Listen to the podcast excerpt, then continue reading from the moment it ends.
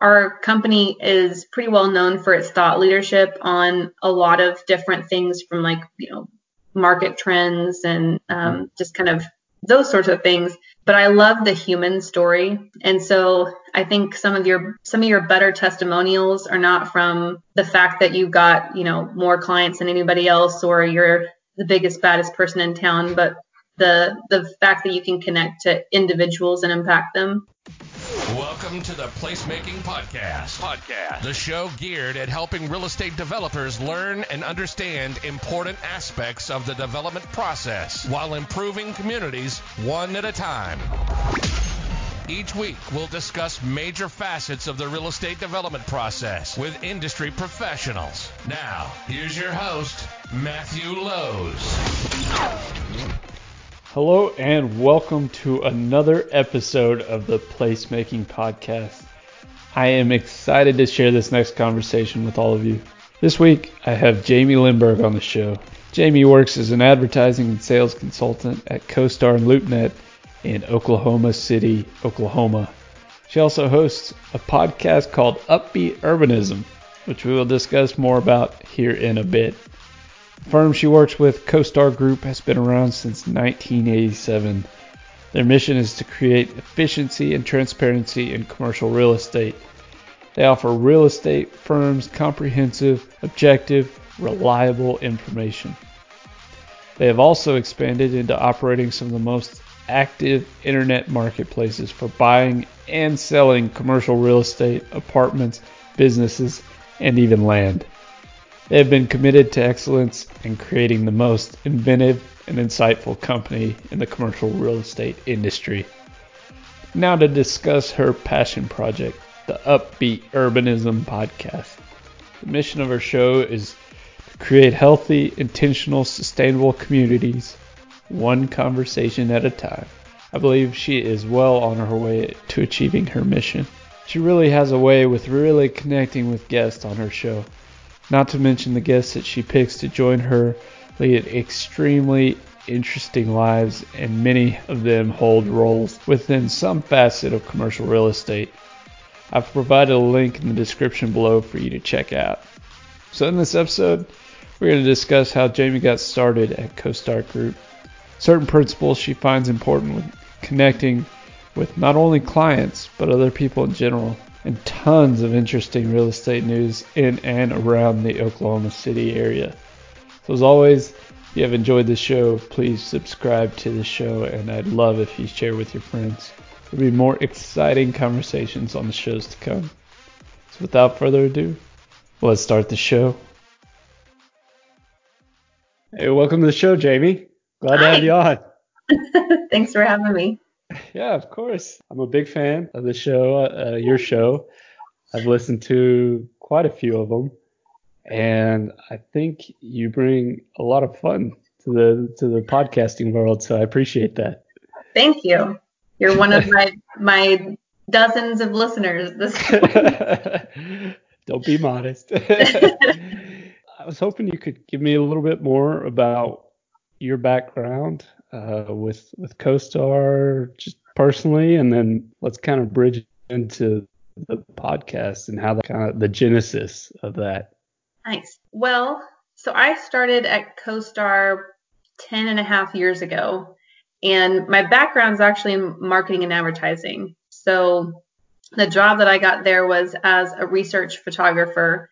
And CoStar, for those of your listeners who don't know, is a commercial real estate database and I had the lovely job of being the person in Oklahoma who would drive the market and photograph property and and count wow. parking spaces and whatever and put that into our database. So I I built out um, I think I would add somewhere in the neighborhood of like a million square feet a month into our database and I would Wow. yeah. So I, I, have physically drove, driven the market probably hundreds of times in my career, and you know, gave me like a really interesting insight into commercial real estate, just because you know that's kind of the background that a lot of people used to have in this industry. You know, before mm. we had technology and before people used CoStar for it, um, a lot of you know brokers and developers and things they would drive the market to get a sense of it and they would keep their own internal databases so as nerdy as it sounds there's a lot of people that i share that history with so and i did that for about seven years and i'll tell you one of the main uh, reasons that i started uh, a podcast was kind of an offshoot of the fact that i was alone in a prius for seven years yeah. collecting data and not talking to anybody except for myself. And so I listened to a lot of audiobooks and I studied the market, uh, but I, you know, was very antisocial, which is hard for somebody with my personality. Very social. yeah. So um, I think it was like 2014 that I, no, couldn't have been that. 2016. Whew, that I um, uh, went into a role of a client relationship manager. And so, really, it's just a consultant for our existing clients. And I would travel like five states, eight markets. So, all of Oklahoma, all of Arkansas, and then some, you know, little towns around there. And um, I had about 1,300 clients. And my entire job was just to be face to face with people and help them with whatever it was that they were working on, you know, banks and uh, retailers, developers, brokers, appraisers, you know, city chamber organizations. I got to meet a ton of people. So it was like the polar opposite of um, what I was doing before, where I was just completely by myself. And now I was like making up for lost time, I guess. yeah. So that was really fun. Um, and then I um, went into sales last year. Uh, same kind of job, but I didn't uh, have to travel as much. Right. Right. Um, but the podcast started. Oh, uh, the idea for it started a long time ago. Just because a lot of the consultations I would have with people, I would always say, "God, I wish there was a fly on the wall for this conversation," because yeah. whoever I was talking to, and a lot of them were clients, but a lot of times I was just getting to know people in in the industry and I always thought it was so fascinating, kind of the context behind what they were doing and what motivated mm-hmm. them, and just the human element to uh, economic development and real estate and kind of how it all works together. Mm-hmm. And so, um, kind of just went from there. It wasn't really a corporate thing, it was just a me thing. I wanted to just right. talk to people and record it.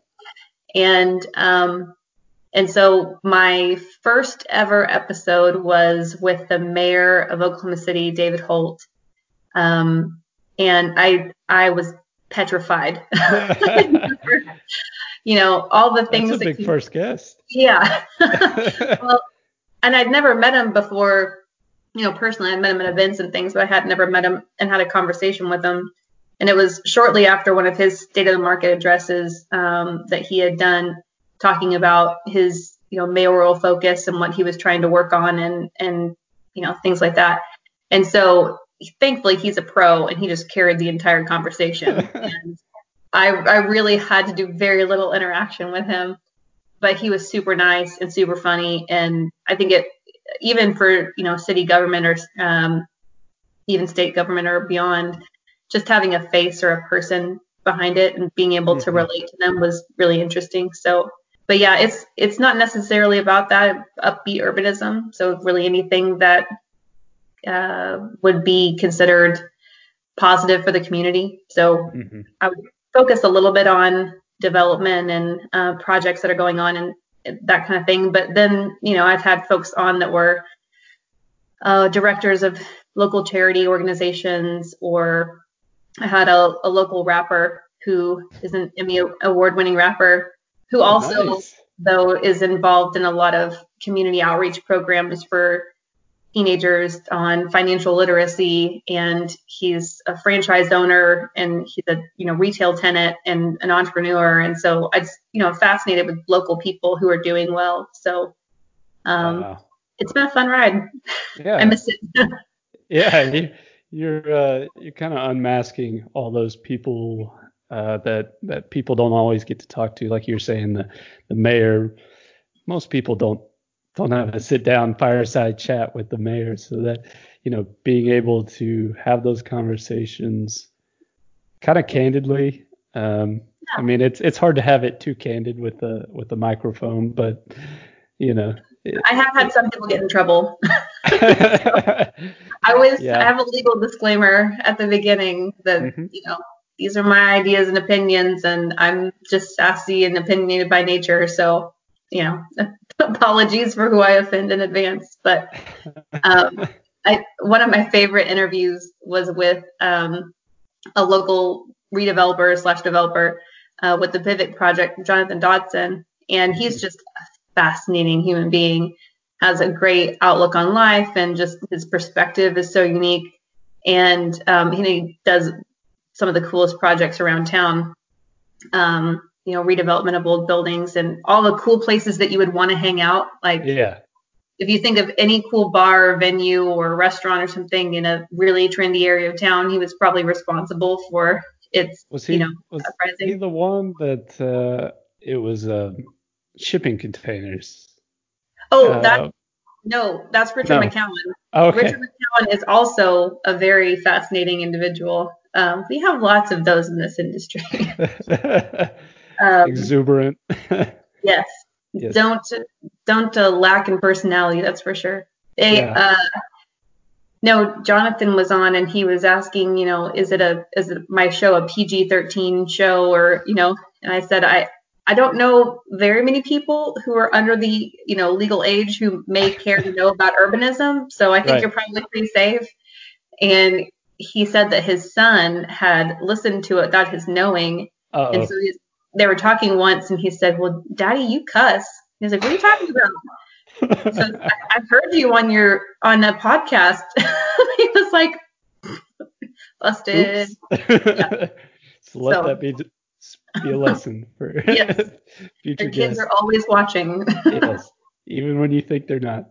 So I was gonna get into that here in a minute, but is that your favorite episode that you Probably. I mean, I think the um I've had several of my like really good friends on the show, and so um, just being able to have conversations with them has been super cool, and it's always hilarious. I mean, I never know what's gonna happen. I just usually don't have a plan. We just fly by the seat of our pants, and so. Um, but I love the conversation that came out of Jonathan's, and I learned so much. Like mm-hmm.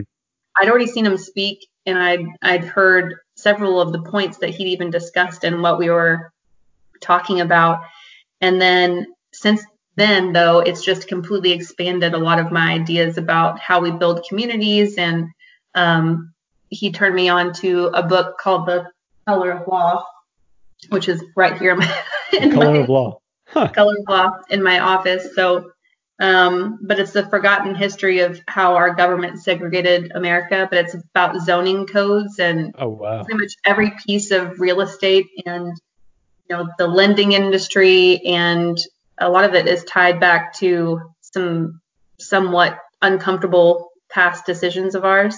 Right. And it's really shaped a lot of communities especially you know communities where you're seeing a lot of polarization and we really feel that now mm-hmm. um, especially. And so he was the first person that kind of um, turned me on to that. And since then i've been you know, I've I've been giving unsolicited advice to anybody that comes on the show about oh, yeah? books they should read or oh yeah, perfect. Know, like so, do you have any others that you want to share? Um, th- well, there's a couple of cool ones. Let me see. I've got some of them back here. There's a really cool book about Oklahoma City called Boomtown. So if you've um, if you are ever curious about the epic history of a city that was founded during a land run. Mm-hmm. It's pretty interesting. So, um, and it goes through a lot of like the city building kind of aspects of it too. So I, I always found that really interesting. So, yeah. Well, I said this before we started the show, but I haven't really, I don't really know a whole lot about Oklahoma City. I've visited a couple times, and as bad as that sounds, but we one of my previous employers had an office there in Bricktown, and yeah. I got to visit that, and it, it kind of opened my eyes to Oklahoma City a little bit more. And listening to your podcast, I kind of get to get a good feel for different areas, different pockets that are growing yes. for for next time. You guys are just up the road from me, so come on up. We love you.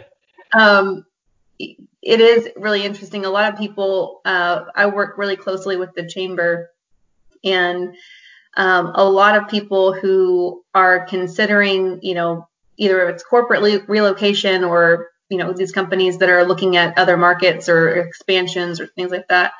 And Oklahoma City might not have ever made their short list, but we are a very affordable place to do business, and so a lot mm-hmm. of people will consider us for that reason. That's kind of our strongest card to play. Yeah. Um, but then once they get here, they're like, "Holy crap! I didn't know this is what Oklahoma City was like," and thought it was just you know a dust bowl or teepees and then you know people riding horses. Which I will say, yeah. um, when I first moved here about uh, 10 and a half years ago, because I moved here for the job from Tulsa, and oh, okay. um, and so I and I would have never really seen one of the interesting parts about the way that we live our lives now is that a lot of people drive, you know, when we are not uh, isolating ourselves at home. Yeah. But when you're, you know, you are working somewhere, you usually, you know, leave your house, you go to work, you park in the parking garage, you may or may not leave the office. Yep. Yeah. Come back, pull in the garage, don't talk to anybody. And um, and I didn't have that, you know, whenever I was researching the market, I was literally driving every single square inch and seeing, you know, the differences and studying it, kind of observing. And there are some towns around Oklahoma City where it definitely lives up to the stereotype where I saw somebody riding a John Deere tractor to the local bar or What's someone with that? I mean, I can only imagine. Um, saw somebody on a horse in a drive-through at a fast food restaurant. So, I mean, wow. we are renegades here. so. I feel like it's very, very similar to Fort Worth here. It's kind of got Probably. the same same characters for the most part. Yes, although I think you guys have way better uh, dancing venues and and things like that. I mean, honky tonks. Yes, yeah. we've got a couple. That's uh, one of so my what do you, what do you honky talk? I was gonna say what uh what other aspects of Oklahoma City do you think uh, people are drawn to? You know, I, I'm curious. Just like I know there's a lot of unique areas, and mm-hmm. um, obviously there's a couple good schools around mm-hmm. that probably help. yeah, uh, I think our our universities are a draw um, mm-hmm. for sure. I think that um, we have done a really good job ever since. Just really interesting. After the bombing in 1995, we had this kind of opportunity to rebuild, and mm-hmm. um, one of the things that led to one of the first um, districts that was redone, which was um, Automobile Alley, which is along Broadway, just north of downtown um, that was there were several buildings that were within the blast zone, mm-hmm. and so there was a um, kind of a fund that came about after the Oklahoma City bombing, and those property owners could use that to really redevelop those properties. And so that was really the first district that took off, mm-hmm. and it mm-hmm. was because of an unfortunate event, but it was also something that kind of gave us an identity that we didn't have before. Sure. And so a history um, that kind of made, yeah. made it a little more interesting. yeah. yeah. So, um, and from that, you know, Bricktown, which you mentioned earlier, um, was started kind of in like the late 1990s and really was an old warehouse district that someone just, you know, dug out and put a, put a canal through it and was created out of whole cloth, um, which a lot of great tourist districts are. Um, but you know, we, our downtown area actually has a lot of different neighborhoods that have a very distinct feel to them. We've got Film Row, which is over on the west side of downtown, but a lot of um, a lot of the old movie theaters in the 20s and 30s had a presence. Like Paramount, you know, had a presence in Oklahoma City, and they would film a lot of their movies here.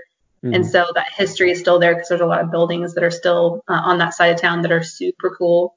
Um, and lots of development going on there. We've got a really cool venue called the Jones Assembly. Okay. That is a concert venue slash restaurant bar kind of thing, but it's you know in that general area. and a lot of it's one of those kind of places that the young folk are tended to drop to. And uh, but it's something that's cool. You would never really expect Oklahoma City to have like a hip music scene, but we've got Yeah. all these really um, niche little venues that um, people enjoy and uh, kind of all over town. And that's kind of, I think, not unique to us, but we've definitely figured out how to give different um, areas of town an identity and a personality. So it's made the redevelopment process really fun for a lot of my colleagues. Oh yeah, definitely. Is there actual districts in Mhm. Oklahoma City? Is that Yep. yeah, it's actually So- separated. yeah, we've got um, Bricktown, where your old office was, um, or I don't know if they're still there or not, but I um, think so. where their office is, and then uh, which is mostly an entertainment zone, and it's kind of interesting because it's become something that's more for tourists now and less for locals, but that's kind of slowly changing. Um, just north of that is Deep Deuce, which has kind of a historic um, African American presence and was kind of considered our Black Wall Street. Some of the most wealthy individuals in the 20s and 30s lived in that neighborhood, and it was very vibrant at the time. Um, but then, kind of some of the things that they talk about in the in the book. color of law. yeah. Um, you know, new highways coming in and people being forced to relocate and that kind of thing kind of um, led to a little bit of a downfall for that neighborhood. And so it's kind of starting to come back a little bit. That's Richard McKown's um, stomping grounds where he, Okay, the shipping containers and all that kind of stuff. So gotcha. he's been on the forefront of making that more like, um, he calls it Sesame Street, but more like a community. And we Sesame lived there for a while. yeah. Why is that? Um, just just where you know your neighbor and you know you're on your front porch and there's a cast of characters that are all different but you know united and so he, I think he I don't know what Muppet he thinks that he is but he's fascinating. Gotcha. Um, but we have Automobile Alley, which a lot of car manufacturers had a presence there, and so you've got these really cool six and seven story buildings that um, used to be for manufacturing. Um, Midtown, which is just a super nice area, um, downtown obviously, and then uh, Film Row, and then we not recently, but somewhere around the same time that um, the bombing happened, we passed MAPS. Um, so some municipal projects that were funded by penny sales tax. And what's fascinating about that incentive is that to convince a bunch of Oklahomans that are very anti-tax to Yeah. pay more taxes for, um, you know, public and private projects. Um, well, public projects, but they were um, they've definitely incentivized some private development. Sure. Um, but for those, you know, people who contributed to that first map, they were really responsible for Bricktown and that resurgence, giving our downtown an identity. Um, we did MAPS for Kids, and so they redid a lot of um, kind of failing or crumbling schools. And then MAPS three was done. Um, I don't know the exact dates, but the projects that that funded um, are now coming online. So we have a new convention center downtown, a new convention center hotel. Um, we have the Scissortail Park, which is, uh, I want to say an 80 acre park, but I could be making that number up, but it's large, a large park. Yeah. a large park um, in the heart of downtown. And then we also put in a streetcar system that Oh, loops really? around downtown and Bricktown. And then there's another loop that goes from downtown to midtown. And so, um, really putting in public infrastructure before it's really needed. Uh, Oklahoma Yeah. City is not really known for uh, its usage of public transportation unless it's Right. Something you have to do.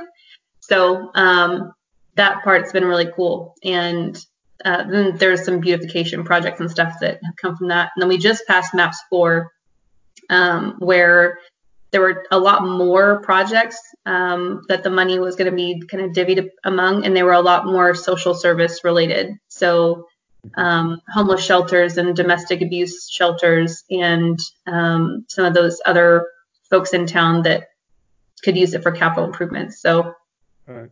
pretty Wow. cool. Uh, there's a lot going on. wow. It's one of those things where, um, you know, a lot of cities have to figure out how to raise money for, you know, the things that need to be done that in a lot of other cities might have been taken care of by like a rich benefactor or a couple of you know really wealthy companies or something. And we did Mhm. have a little bit of that during the oil boom. We had several oil and gas folks that brought the thunder to Mhm. Oklahoma City, which is even more controversial. Um, which the thunder has been great for our, our city as well. Oh yeah. But yeah, it's outside of like a wealthy benefactor, you have to figure out some way. And like Tulsa, um, for example, is just knocking it out of the park in terms of um, you know projects that are going on in the city that are re- redeveloping it. But most of it's coming from the George Kaiser Family Foundation. So Mhm. they just built the Gathering Place, which has won a million awards, and uh, most recently won the ULI Global uh, Development Award for this past year. But an enormous park that's completely free that he paid for and has an endowment to keep it up, and it's gorgeous. So uh, Must be nice, right?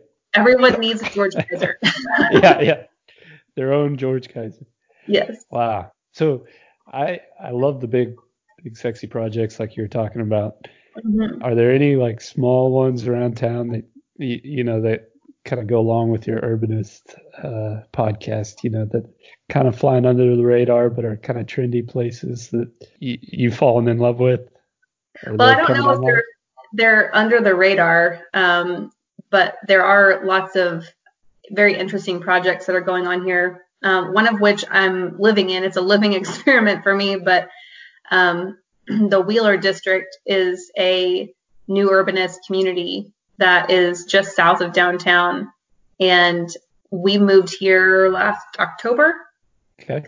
and it is a neighborhood where you know the houses are all geothermal. They're a lot smaller footprint but it's very specifically designed. All the houses are really close together and so like my street for example um, you can like reach out and touch your neighbor like Oh wow. literally Are they Um, like shotgun homes? Like New Orleans well- style shotgun or no, the one of our one of our main architects is Sam Day, and he did an outstanding job giving. You know, there's there's a range of home types here. So, with the point being, like a lot of master plan communities have these pockets of homes that are the same kind of value, Mhm. and just for you know reasons unbeknownst to me that's become the way that we value single family homes is you know keeping nice homes by nice homes and the smaller homes by the smaller homes. And um, I think that Blair Humphreys and the whole Humphreys crew really had, which I had them on the show too, but um, they definitely had a vision for, you know, changing the way that we are neighbors. Yeah. And, um, you know, I can see from across the street and even my next door neighbors are cottages that range in size from 600 square feet to 1200 square feet Mhm. and you know having some more affordable options but then the house on the end of the street is on the market right now for like $750,000 but you have and it's the same street and so Right. but you're out walking and playing and your kids get to know them there's so much diversity and Yeah. um, so I think that it's im- important to just have that environment to relate to, but on a, I guess, a grander scope for them.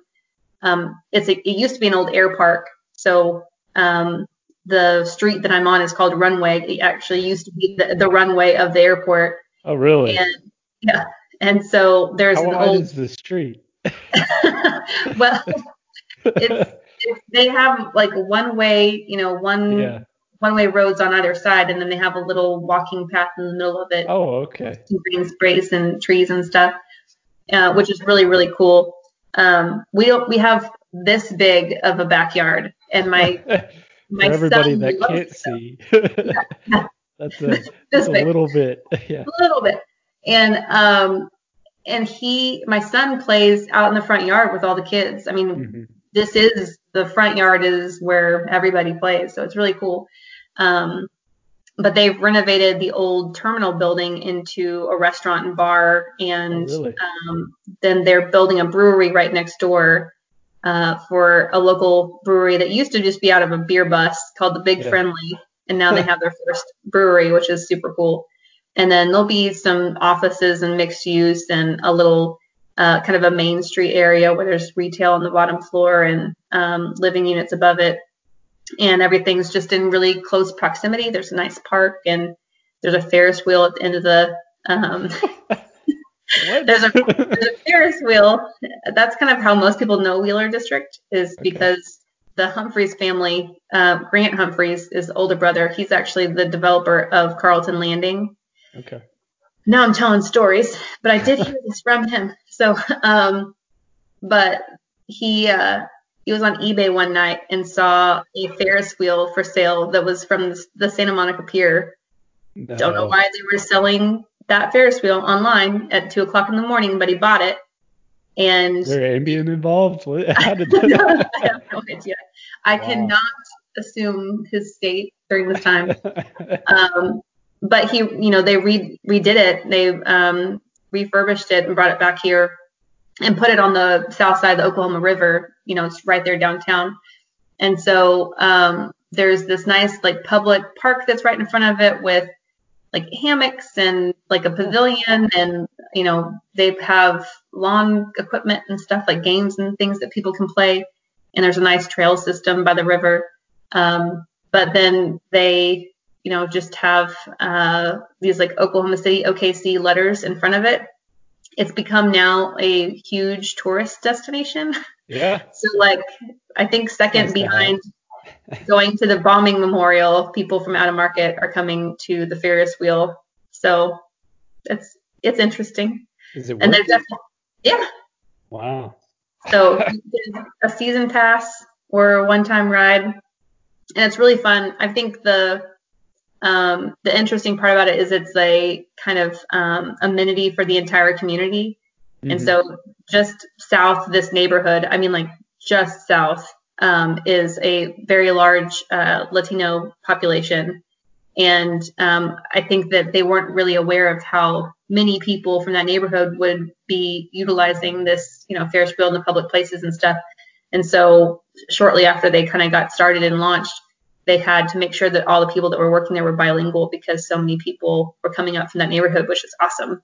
Yeah. So it's definitely a community um, uh, unifier for sure. But um, other projects, I don't know. There's uh, several of my friends are kind of doing some ambitious uh, projects that I think anytime that you redevelop an old building, certainly in the in, infill area or downtown, um, you're biting off a lot. and so, oh yeah, oh yeah. And so um, I think though we need to keep those projects alive. So I think part of my uh, part of my goal, I guess, for the podcast is for any lenders or any of my clients that uh, have historically used CoStar for you know underwriting and they would see one of these projects and be like, meh, I don't know, pretty risky.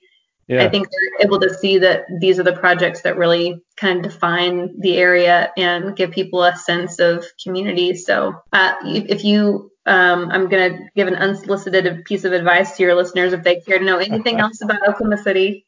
Um, there's a blog called OKC Talk that has okay. a lot of really cool um, commercial projects as soon as they come online, and uh, so I I've been stalking that page for a while just to see what's going on. That's awesome. Do you feel like the podcast has helped you professionally in any way, or has it just been kind of an outlet for you, or? it's definitely been an outlet. yeah. um, I think I think it probably has. It wasn't really. I didn't set out for it to be something that would help me personally. Um, mm. But I, it's interesting. Um, you know, our company is pretty well known for its thought leadership on a lot of different things, from like you know market trends and um, mm. just kind of those sorts of things. But I love the human story. And so I think some of your some of your better testimonials are not from the fact that you got, you know, more clients than anybody else or you're the biggest, baddest person in town, but the the fact that you can connect to individuals and impact them. Mm-hmm. And so um, and even if the people I'm talking to aren't clients, it doesn't really matter to me. But I think um, I think anybody who has someone pay attention to or care about what they do with their life, with their day, or yeah. projects they're working on. I think just getting to pay attention to another human being for an hour is um, really beneficial for me. I hope it is for them. Yeah, it's that's one of the things I've had the most fun with is being able to talk to somebody on a more of a personal level rather than the professional level and kind of getting to hear that backstory like you're saying yeah. uh, it really those are really the most most interesting podcasts is when you you start yeah. to unpeel some of uh, yes. the motives and and the thoughts and the emotions that went on mm-hmm. i yeah. think that's what really resonates with people anyway i mean um, i love getting to know people that I work with, and then just you know, you can read about a project online or you can read about a development. I can even tell you until I'm blue in the face all the cool things there are about Oklahoma City. but I think it's it's our people that make a difference, and um, that is one of the things that you know, from a marketing or PR standpoint, it's really hard for communities to like every chamber of commerce has the the highlight reel of all the amenities and things mm. that hmm. make it special but you know almost every community could have a convention center or a really cool hotel or restaurants that make them cool and right. i think that um, just an understanding of who the people are i think most people would um, once they get here realize that oklahomans are a lot more warm than they thought and yeah. And um, I think we're also more open minded than probably our perception might be. And uh, we really have had this kind of um, insurgent of people who are moving into public office that are younger, that are more diverse, that come from like a different background than most. So I think we're definitely shaking things up and um, it's just fun to be a part of it. So definitely trending up. Yes. awesome. Well, I know you got a lot going on today, so I'm going to let you get back to it, but I really appreciate your time. No problem. Thanks for having me. Definitely. Definitely. Looking forward to more episodes. Oh, fingers crossed we can get through this and I can start being in close contact. Or I'm just going to do this, and this is a great yeah. idea to chat with people. Um, it's better than nothing. Yes, yes, it is. So thank you. Awesome. Well, we'll talk to you later then.